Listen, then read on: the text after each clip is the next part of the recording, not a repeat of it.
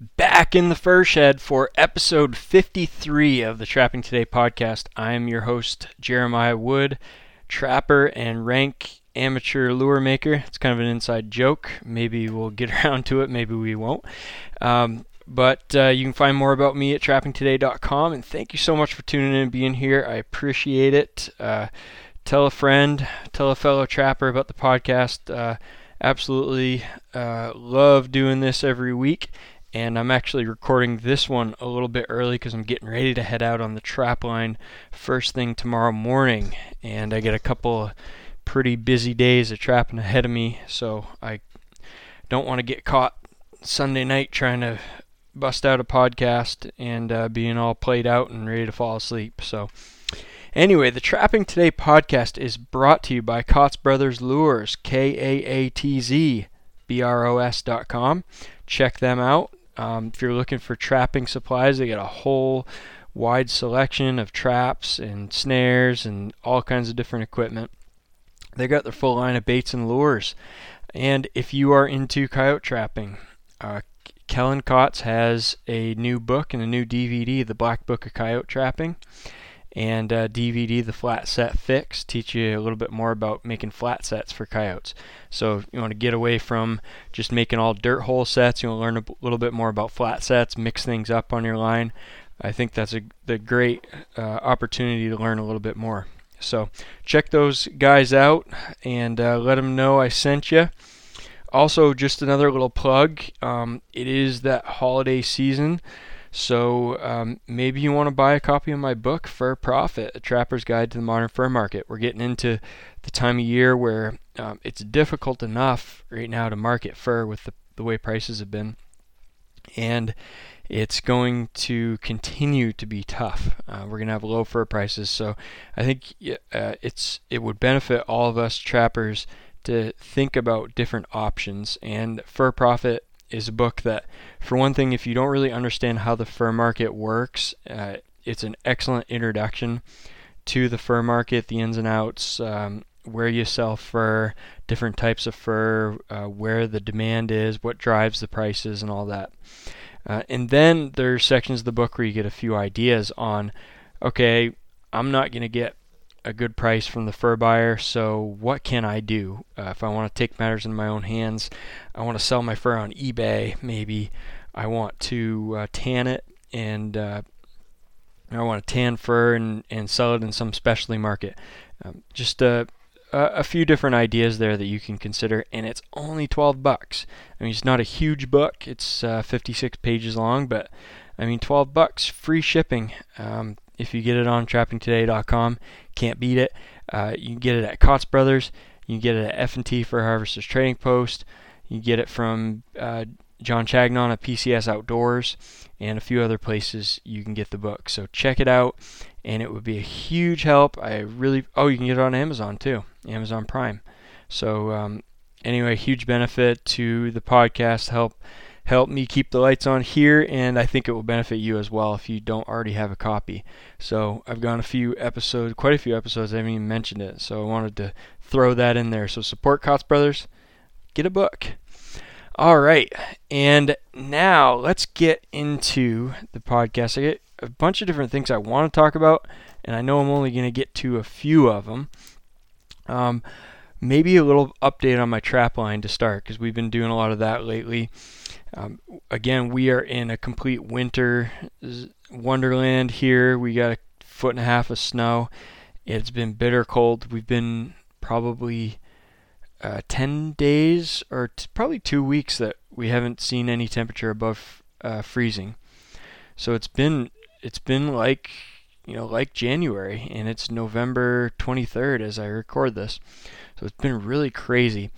Uh, it's been awesome for trapping. Um, for me, I, I'm just kind of rolling with it. You know, some years there's guys that are still coyote trapping up here this this time of year, and and this year everybody's pretty much packing it up and and gone. And usually for me, you know, this time of year, I'm starting to wind down on on the marten and fisher trapping. But this year, I've just gotten so excited about um, about getting out there and had a lot of things that have happened this fall. You know, the beautiful thing about trapping is the more you do it and the more you get into it, the more addictive it becomes. It's just so so much fun uh, if you make it fun, and and that's what I've been doing this year.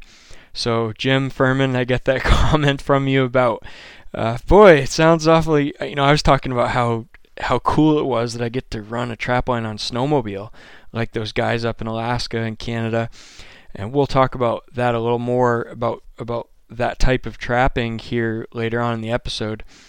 But uh, I was like, man, this is so cool to have this opportunity. I've never been able to do this on snowmobile, especially in November. Usually we don't have enough consistent snow and cold weather to do that during our season. Well, I've been running, you know, the last two checks have been on snowmobile. Pretty awesome. And uh, I'm getting ready to go out and do more. I mean, I'm just I'm I'm going after it and I need I have uh, I have 40 sets out and I've been uh, I have not been moving sets around like I probably should be. The snow is part of the reason for that. Uh, but I got a bunch of area of line that I really need to get out to, and I scouted it out yesterday, or not yesterday. When was that? Wednesday. And actually, I didn't realize how much line I actually have. So I'm I'm like, where I'm set up, I'm thir- about 30 miles on dirt road from the pavement. And then when I get out there, when you go off on all the side branch roads and stuff, I did. Uh, I looked at the odometer of the snowmobile when I left the truck, and when I got back, and it it was somewhere between 50 and 60 miles that I'd done. And so, I mean, that's that's quite a bit of travel for for this area. We're we're not really running huge huge lines, and um, talking like 40 to 60 sets and 50 to 60 miles. So it's it's a uh, it's quite a quite a wide area, and I last year I spread sets out um, quite a ways. Uh, distance wise, and I probably had 60 traps over 60 miles. And this year I kind of concentrated on, I was a little tighter in where I put my sets, and I only got over about right now I've only gotten over about half of that area that that I would like to run. So anyway, um, what I've I'm kind of moving towards is uh, I don't know if you call it carpet bombing, but I'm trying to set a few more sets in smaller areas and then pull out and just see what happens. And it's kind of weird that the so I ran the line I in the 40 sets on Wednesday and I picked up uh, three marten and two weasels, which you know wasn't. I mean, it's not spectacular, but man, I'm not going to complain. And they were all in areas that I had not caught anything. I've had set up for a couple weeks now, and I haven't hadn't caught anything at all. And some of the areas were places where I hadn't I'd never caught a marten or a fisher. Um, all of last year either. So it's kind of interesting. They're just popping up in random places. But I still haven't hit that spot where there's a real, like a lot of the marten I'm catching, you can tell they're smaller in size, and a lot of them are probably dispersing juveniles. So I'm I'm probably not in, you know, I'm probably on the edge of some home ranges or something. I, I don't know. For whatever reason, I'm not. In the past, I've done this, and other trappers currently do this where they'll put out a new line and they'll have five or six traps and they'll catch like three or four marten in those five six traps. And then of course if you're wise you pull right out of that area and move on to the next area because you probably over may have overdone it a little bit depending on what your marten densities are in that area um, as far as over harvesting. But but anyway i've you know the last two seasons i have not hit an area like that so um, I'm I'm trying to move in and expand into different parts of my line and try different areas and see if I can find those percentages in a few spots. So I scouted out an area, and this is the beauty of this snowmobile trap line because there are places the entire season that you just cannot get a pickup truck into. And Jim, going back to Jim's comment, he said, "Ah, yeah, it would be awfully nice to be able to trap out of a cat heated cab of a pickup truck." and he's in Alaska trapping probably from a snowmobile in 40 below uh, degree temperature. So I get it. it's kind of a novelty for us because we don't get to do it very often. But I, I don't know, I'm kind of romantic that way. I just kind of always dreamed about being able to do that. And now I'm doing it. So, as crazy as it is, uh, there are some some advantages. Um, number one, when you're in the heated cab of the pickup truck, we also have, you know, depending on where you're at, there could be two or three other trappers in the heated cabs of their pickup trucks sitting right next to you. And and it's kind of a, a toss of the coin sometimes whether or not you're going to have someone on your line.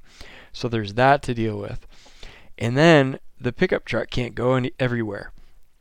And there's one particular road system. It's an area that I've spent a lot of time fishing in the past and I I've kind of I scouted it out for trapping, and there's always this wet mud hole that I could never get a truck through, and I was always worried about getting stuck, so I never even touch it. And I knew there, looking on the aerial photos, that there was a road system uh, out beyond that wet hole. You know, there was probably four or five miles of road, five six miles of road uh, beyond there, and they that all dead end. It dead ends into just this like deep thick, vast area of forest that really has not been harvested uh, to the extent that timber has been harvested on the rest of my line. So that was like it always kind of fascinated me, but I was always like, eh, you know, I I just can't get there, so I'll move on to a different area. Well, I get a snowmobile now, and I can get there. And so last we on Wednesday when I went and checked all my traps, I got done checking and I started scouting out areas and I was going back and looking at my old boxes from last year because I'm gonna reset them tomorrow, and I was uh, checking them to see which ones were chewed up and which ones I could use, and I got to that mud hole and I went past it. Of course, you know, foot and a half, two feet of snow, just skiff right over the top. Everything's frozen, and I went down this road system and um, I was just, man, I was just, I was in dreamland like the marten that I'm gonna catch here. And I don't know, I could completely strike out, but I my thoughts right now are I'm gonna carpet bomb this area. I'm gonna put like uh, I don't know, 12 or 14 sets in like four miles of road because you get off in this area and there's there's it branches into two roads and one dead ends at this large brook that's on that flows into this big river and so so you're already kind of dealing with uh, two water bodies that you know they Marten and Fisher. Yes, they'll cross them, but it's kind of a pain in the butt, and they get to swim across. So you you've kind of got a boundary there, and then you've got an area that just has not been there. There's thick, heavy timber in there, and it just I don't know the places up here in northern Maine that that I've caught the the most marten always seem to be those areas that are just extremely remote and just as deep in the woods as you can get. And I've tried to boil it down to whether it, what how you measure that in terms of habitat and harvest level and the type of trees and the age of the stand. And I I don't know.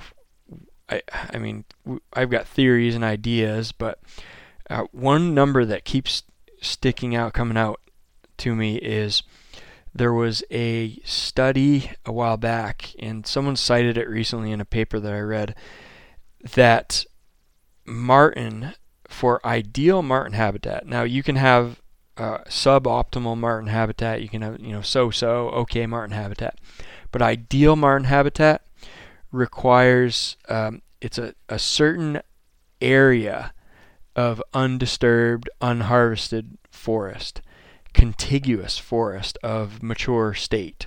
So not something that you know has been partially harvested and cut and has a bunch of open skid trails and open areas or clear cuts. Uh, mature forest patches of I believe it was 640 acres. It was somewhere around around the, that number, around 600 acres of of mature forest. Uh, that patch size is where you get into real optimal marten habitat and I get back home and I start looking. Well, actually, I was on my onX Maps uh, on my phone for a while there. I got to the end of that road. I downloaded all the aerial images through through the onX Hunt app, and I pulled that up and I looked, and it was like it was all like untouched timber. So, the, and it was I don't know what the area was. I actually there's a tool on that app that you can you can measure it, but it was I don't know, it was like 15 degrees and the wind was blowing and I was on the snowmobile for 50 miles and I was kind of ready to go back home, but um, I looked at it and I just it was like wow. So like they opened up this road in this area and they cut on one side, they cut it just a little bit and the rest of it is untouched. And no one's been in there trapping. I I know for a fact no one's been there trapping for at least 5 years, maybe 10 years, I don't know. Whenever that mud hole came to be. And so there's no trapper harvest and there's deep woods and it's contiguous forest and it's on the edge of this large stream uh, I'm pretty excited about it. Pretty excited. So, anyway, uh, tomorrow I actually been in the fur shed the last uh, two days working on making new boxes, Lynx exclusion devices to trap Marten and fisher. Um, they're all wood and the the ends are wire, so they're open and there's and they're all the 120, the small, smaller 120 style devices. I made I don't know how many I made 20 25 of them something like that but uh, today I, I, I, yesterday I cleaned out the fur shed of all those boxes. Actually I can walk around freely in the fur shed but I can't walk in my socks. Um, so that's the goal here in the next week or two I want this cleaned up to where I can walk around in my socks and it doesn't stink so bad I I'm gonna have to paint the floor to cover up some of the odor um, but anyway, I've, so I've got the I, I had to put the challenge with these Lynx exclusion devices is they're so bulky and huge. And I when I throw the sled on the back of the pickup truck on Ford Ranger, I get a snowmobile and that's about all I can fit and a few other items. I can't put boxes there.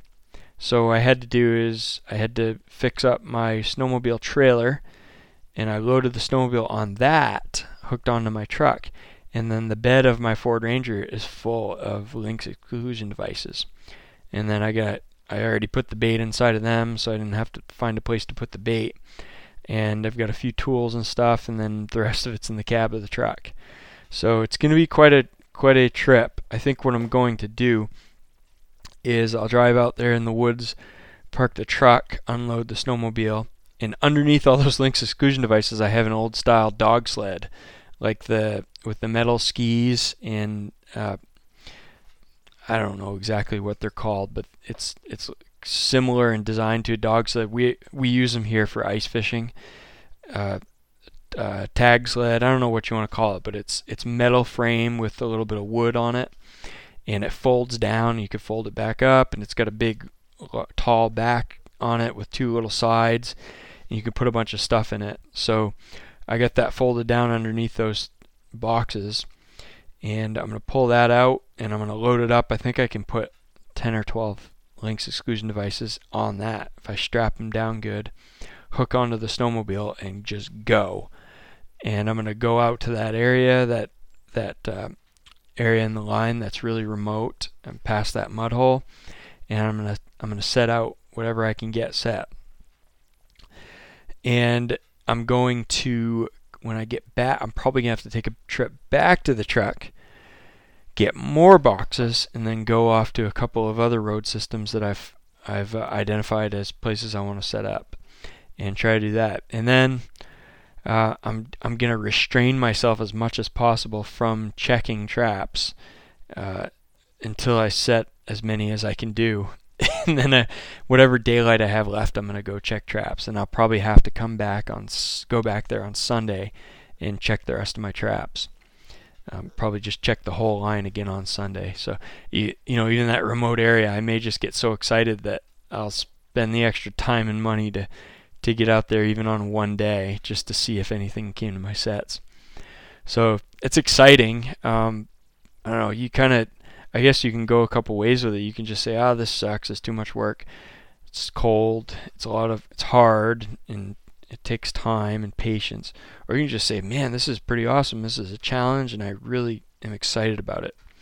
So that's kind of where I'm going with it, and and I love it. I'm really enjoying it. So um, I'm going to take a quick break, and then we'll move on to the next part of the show. Alright, so if you hear a little bit of crackling in the background, I just put a couple more pieces of wood in the stove in the fur shed, so that's the background noise. Uh, just a couple of quick things that I'm going to get into that I won't have time to do tonight, but um, the fur market forecast, fur market updates, uh, I'm going to talk about that a little bit. Uh, basically, just in a nutshell, nothing's changed in the fur market, and it's going to be. We're not going to see the the major fur auctions are are all being kind of postponed. Uh, the early auctions are done, and the earliest auction we're going to see is in March. So we're essentially, other than like local fur buyers, uh, we're not going to see any real uh, fur market activity until at least next March. So uh, I never felt a huge rush to do a fur market forecast for trapping today this year. I'll probably put one up at some point when I get the chance, but it's really just kind of a dead time in the fur market. Uh, a couple other things. I'm reading a book called Labrador by Choice. It's a really cool book about this guy Benjamin Powell, who was a trapper in uh, in Labrador. And he was from like Newfoundland, and really really interesting book. I'm only partway through it, but I'm gonna review that in a future episode. Um, Positrip pan systems. I, I have some pit pan systems I just bought that I'm going to put on some of my beaver traps, so I'm going to go through that a little bit. Um, all kinds of cool things to get into, but right now I wanted to talk about Hunters of the Northern Forest for the rest of tonight's episode. And this is a book. Uh, subtitle is Designs for Survival Among the Alaskan Kutchin by Richard K. Nelson. And I first stumbled across this book when I was in college at the University of Maine in Orono, and I was in the UMaine Fogler Library. Uh, where we had to go to research a bunch of stuff, and it is huge, huge, huge building and all tons and tons of books.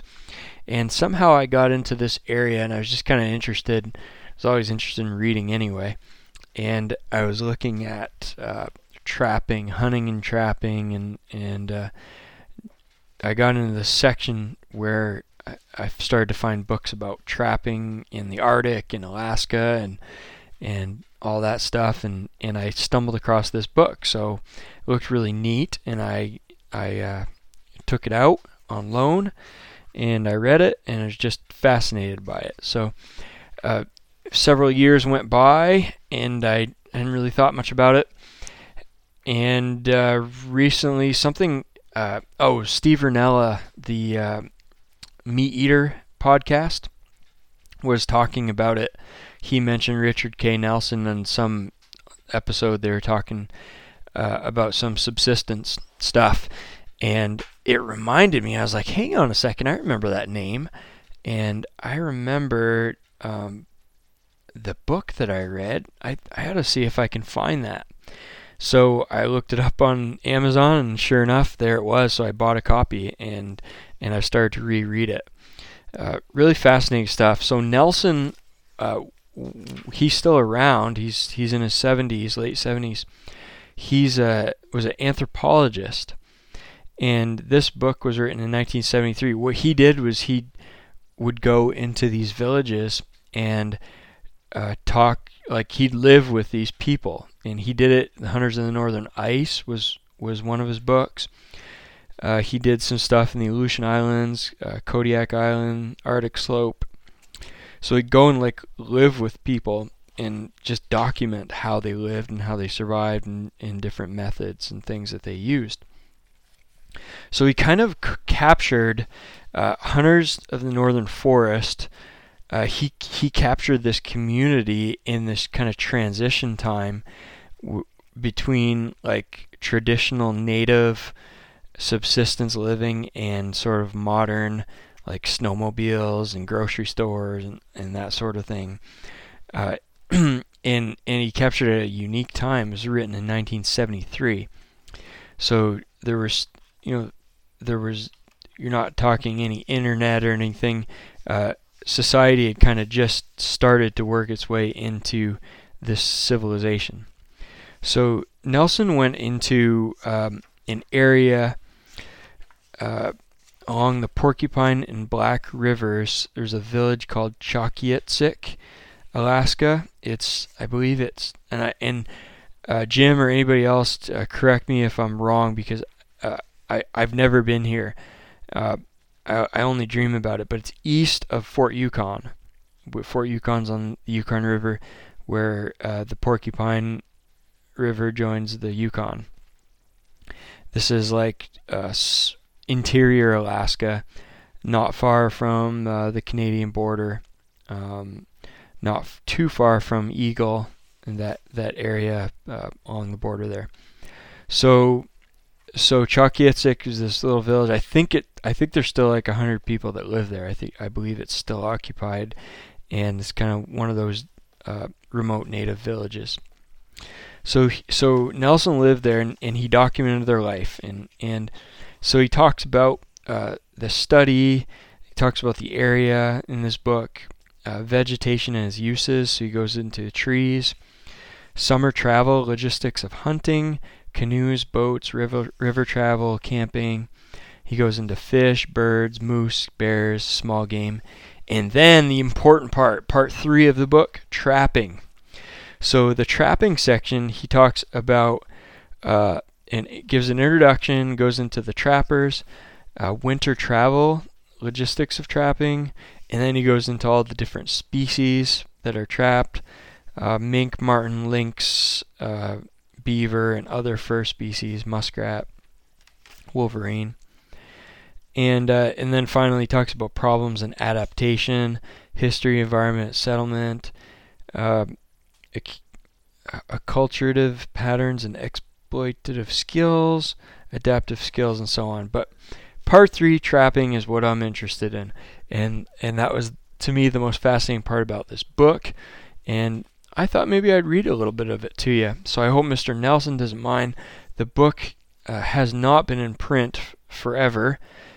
Probably since ni- 1973 edition was published. So I don't think I'm costing any money by not uh, uh, by people not buying the book by listening to it here. Um, if you want to buy the book, uh, Hunters of the Northern Forest, you could probably still find it on Amazon. I think I might have paid like 20 bucks for it.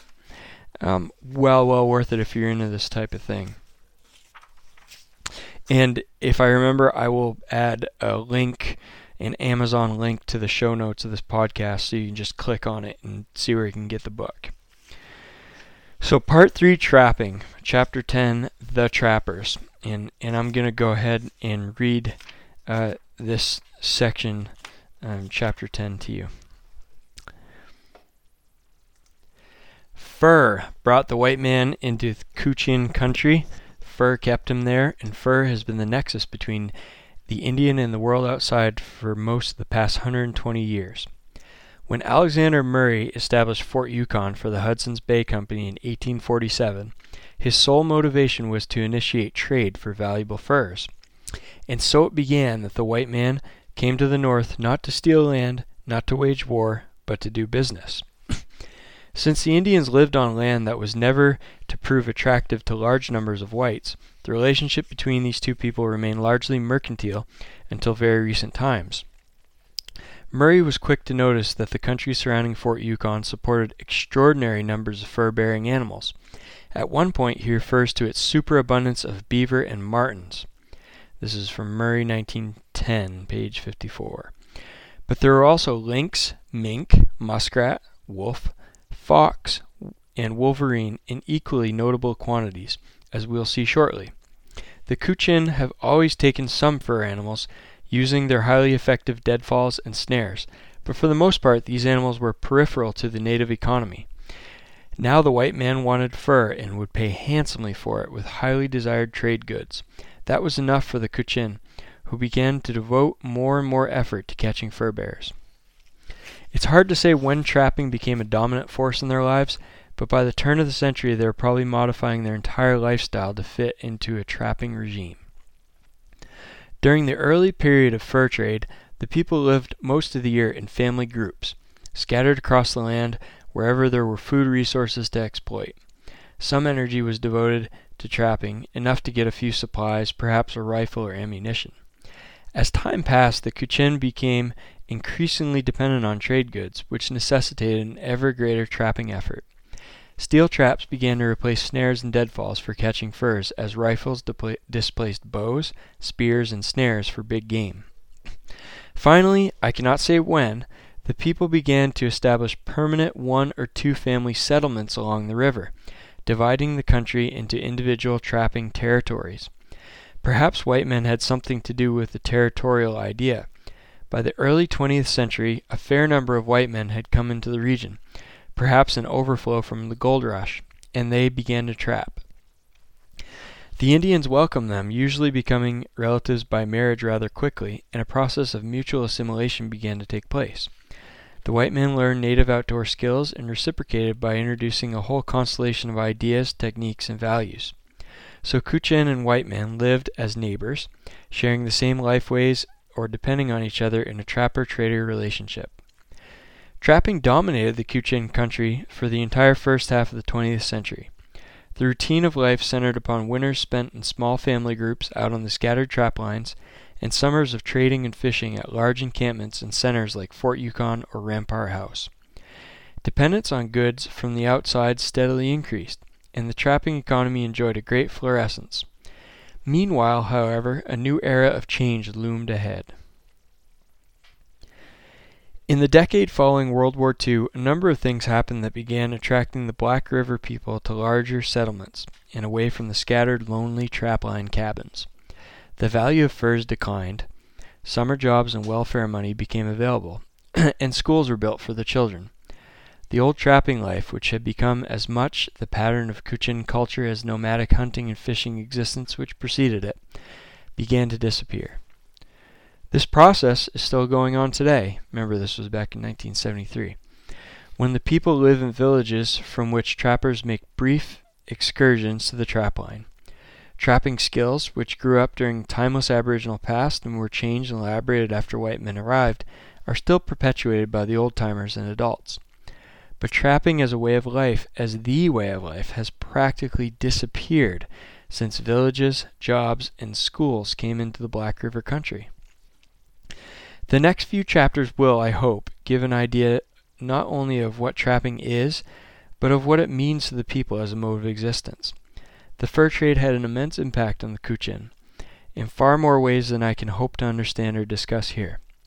Perhaps most important, the vigorous fur economy which existed here over this over a century of growing contact with the outside was an essential determinant of the peaceful intermingling of European and Kutchin culture. The white man came here and stayed for the sole purpose of conducting business with people whose claim to the land was never seriously challenged. The Indians welcomed these newcomers, even to the point of allowing them to establish their own trap lines and live as competitors on their land, feeling that they had much to gain by their presence. So a pleasant symbiosis was established, a dramatic contrast to the violent collision of Indian and white men that occurred almost everywhere else in North America. The chapters that follow survey the long and involved subject of trapping, first with a discussion of modern trappers and their seasonal activities, skills, and productivity. Then comes a detailed consideration of the logistics of trapping, the complex of activities related to winter travel.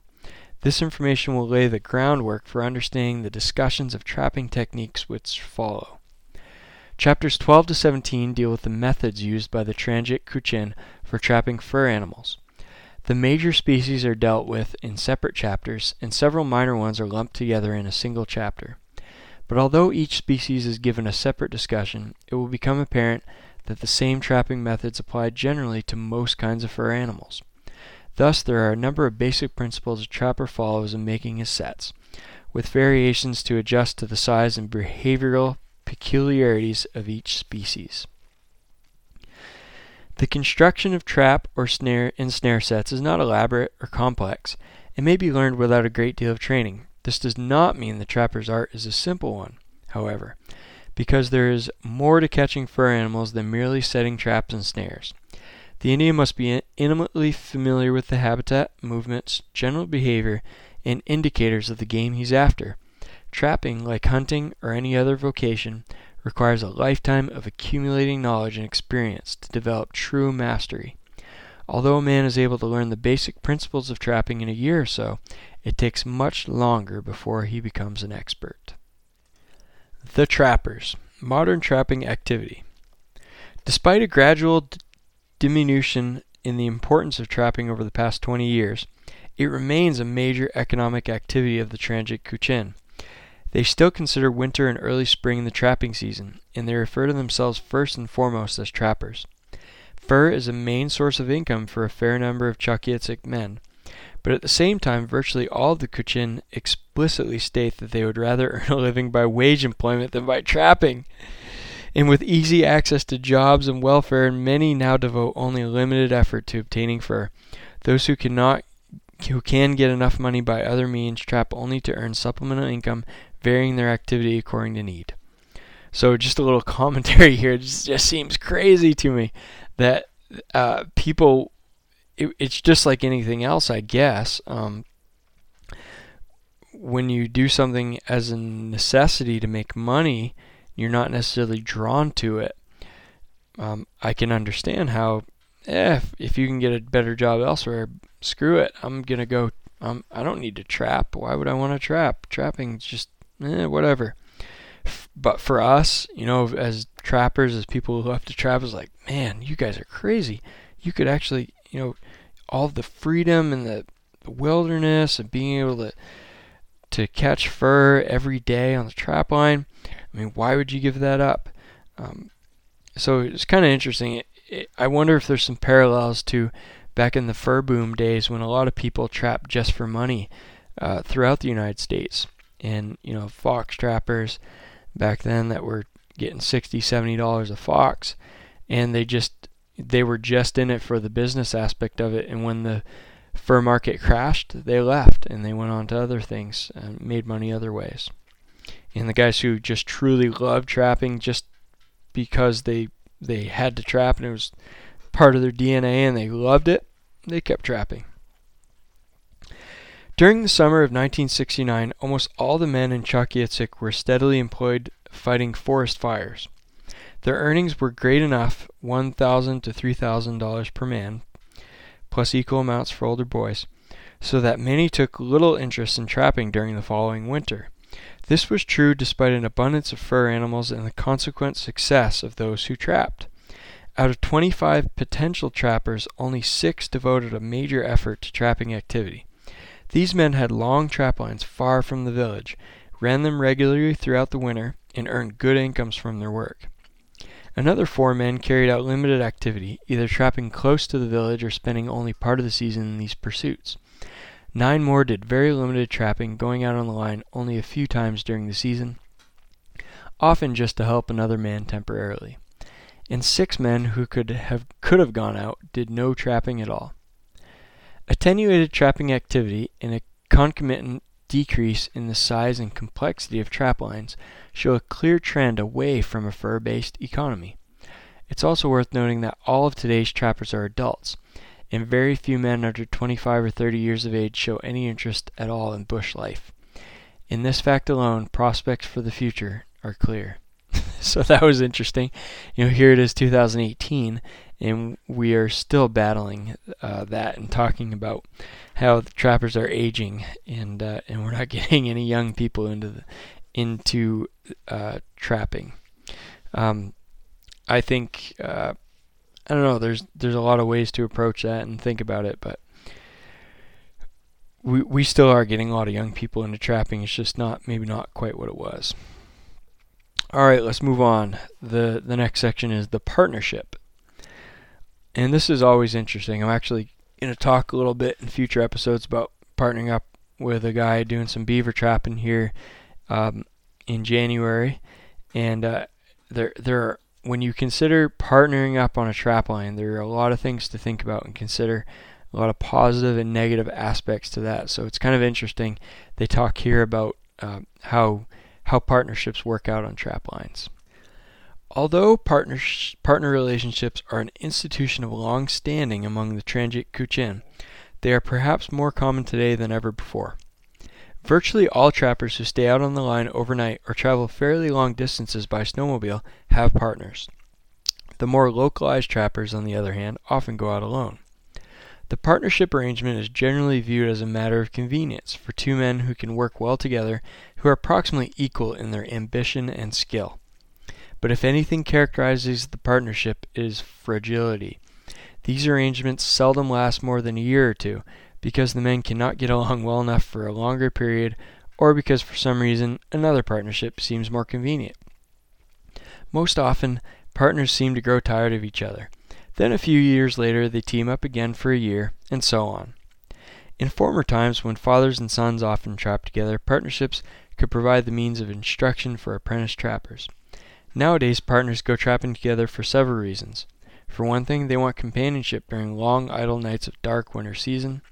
Partners also provide a measure of security, so if a man is injured or becomes sick, someone's there to take emergency measures. With snowmobiles, it's almost imperative that each man have a partner because of the danger of a breakdown or an injury producing accident. Partners share food, gear, and cabins, but, and this is important, their trap lines are kept separate. Thus, one man might bring in large catches and the other very small ones, but the take is not shared. Even if they set traps along the same trail, each man keeps his separate and gets only the animals that end up in his sets. One exception to this pattern is when a man is hired by another to go out and run his trapline. In this case, the two men divide the catch, usually on a 50 50 basis. And uh, what you don't see here, see here uh, on the page of the book, there's a picture showing a couple says trapping partners taking lunch break on the trail. They sit on a bed of spruce boughs near the fire. Cardboard boxes contain their grub. The season, preparations, and equipment. In earlier times, when trappers stayed out on the line throughout the winter, preparations for trapping began early in the fall. First, it was necessary to load families and their provisions into boats for the journey upriver to the main trapline cabins. This was usually done early enough, perhaps in July or early August, so that a good supply of fish could be caught and dried. At the same time, there were other preparations to be made for the long cold season ahead. Cabins had to be repaired, equipment such as toboggans built or ready for the trail, new clothing made, firewood cut, and the trails cleared of overgrowth. And there's another picture here shows a trapper's outfit, including snowmobile and toboggan, tent, rifles, snowshoes, axe, traps, and snares. And then it shows like a snowmobile with the toboggan and a cache on the left. It's actually a really neat picture. It'd probably be worth buying the book just to be able to check out these pictures. They're really cool. Nowadays, this routine has changed drastically since trappers live year round in the village. So remember, these people were living a nomadic lifestyle and they kind of migrated and, and sort of gravitated towards living in the village and then just going out from the village to catch fur and do whatever whatever else they need to do. Those who trap on the Black River try to visit their cabins during the fall to make minor repairs and see that things are in order. Some trappers carry equipment to their cabins by boat in the fall, but they usually go there only to fix up the cabins. If it snows early, a visit can be made by dog team or snowmobile to deliver equipment and supplies. Trappers need quite an assemblage of equipment in order to carry on their work and live comfortably in the bush. Some of their equipment is carried with them on the trail, and some is stored in the line cabin. Of course, the modern trapper does not need a completely furnished cabin since his family stays in the village. The following list includes all the essential equipment and supplies used by modern trappers. Dog team or snowmobile. This was kind of interesting that um, nowadays there are very, as far as I can tell, there are very few trappers that up there that only use dog team to run their lines. Uh, the majority seem to use snowmobile. But back back then they were kind of they're probably 50-50. Um, at the time they were transitioning into modern technology, I guess. Toboggan or sled or both. Dog harness, lines and chains. Tent, hunting canoe for spring muskrat hunting. Winter clothing.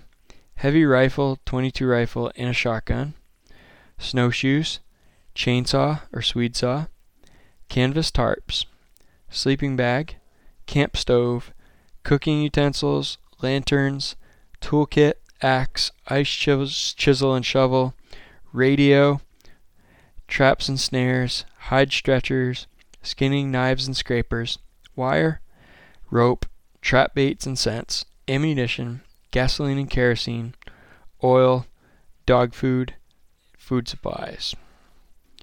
The most essential items a trapper owns are his traps and snares, which he usually refers to as his equipment. The Kutchin stressed that if a man wants to catch lots of fur, he has to have plenty of equipment. In other words, the more traps a man sets, the better his catch will be. The best trappers in Chalkyitsik today set out 150 to 200 traps and perhaps 30 snares during the winter season, and they use 150 or more snares for beaver during the spring. Man, that must have been nice. If you don't have a, a check law, you can set just about as many traps as you can get out. Um, of course, you know we we're limited to up here. You know, like my trap line, for instance, I've got a five day check, so every five days I have to check all my traps. So I pretty much, with a full time job, I only get the opportunity to check traps one or two times a week. So I have to, I can only set the number of traps that I can check pretty much in a day. Because if I have to check two days out of every five, then I'm, um, I'm really pushing it. So um, that's pretty cool. That's you know talk about long line trapping, 150, 200 traps. Since the Indians take a variety of fur species, they must provide themselves with different kinds of equipment. It's important to keep traps and snares free of foreign scents, and so during the summer months they are stored outside the house, away from the telltale odor, odors of smoke, gasoline, dogs, and humans. Usually they are put in an outdoor cache, hung up on a wall to prevent their touching anything. One man said he put spruce, a spruce bough inside his trap sack to keep foreign scents away. Traps and snares may also be rubbed with spruce boughs or boiled with them to remove all scents. All right, and uh, further on here, we go into trapping season, trap lines, and we talked about um, the different lines and how they're run, the cabins and shelters on the line, uh, trap in trapping productivity. But we're running out of time. I'm running out of breath, and I've got a big trap line to run in the morning, so I'm going to cut this episode short here, and uh, we will continue on in the next episode. I will read the rest of this section from Hunters of the Northern Forest. Thank you so much for tuning in. I appreciate having you guys listening every week. And until next time, keep on thinking, trapping, talking, trapping, and get out trapping if you can. I appreciate you, and we'll see you next episode.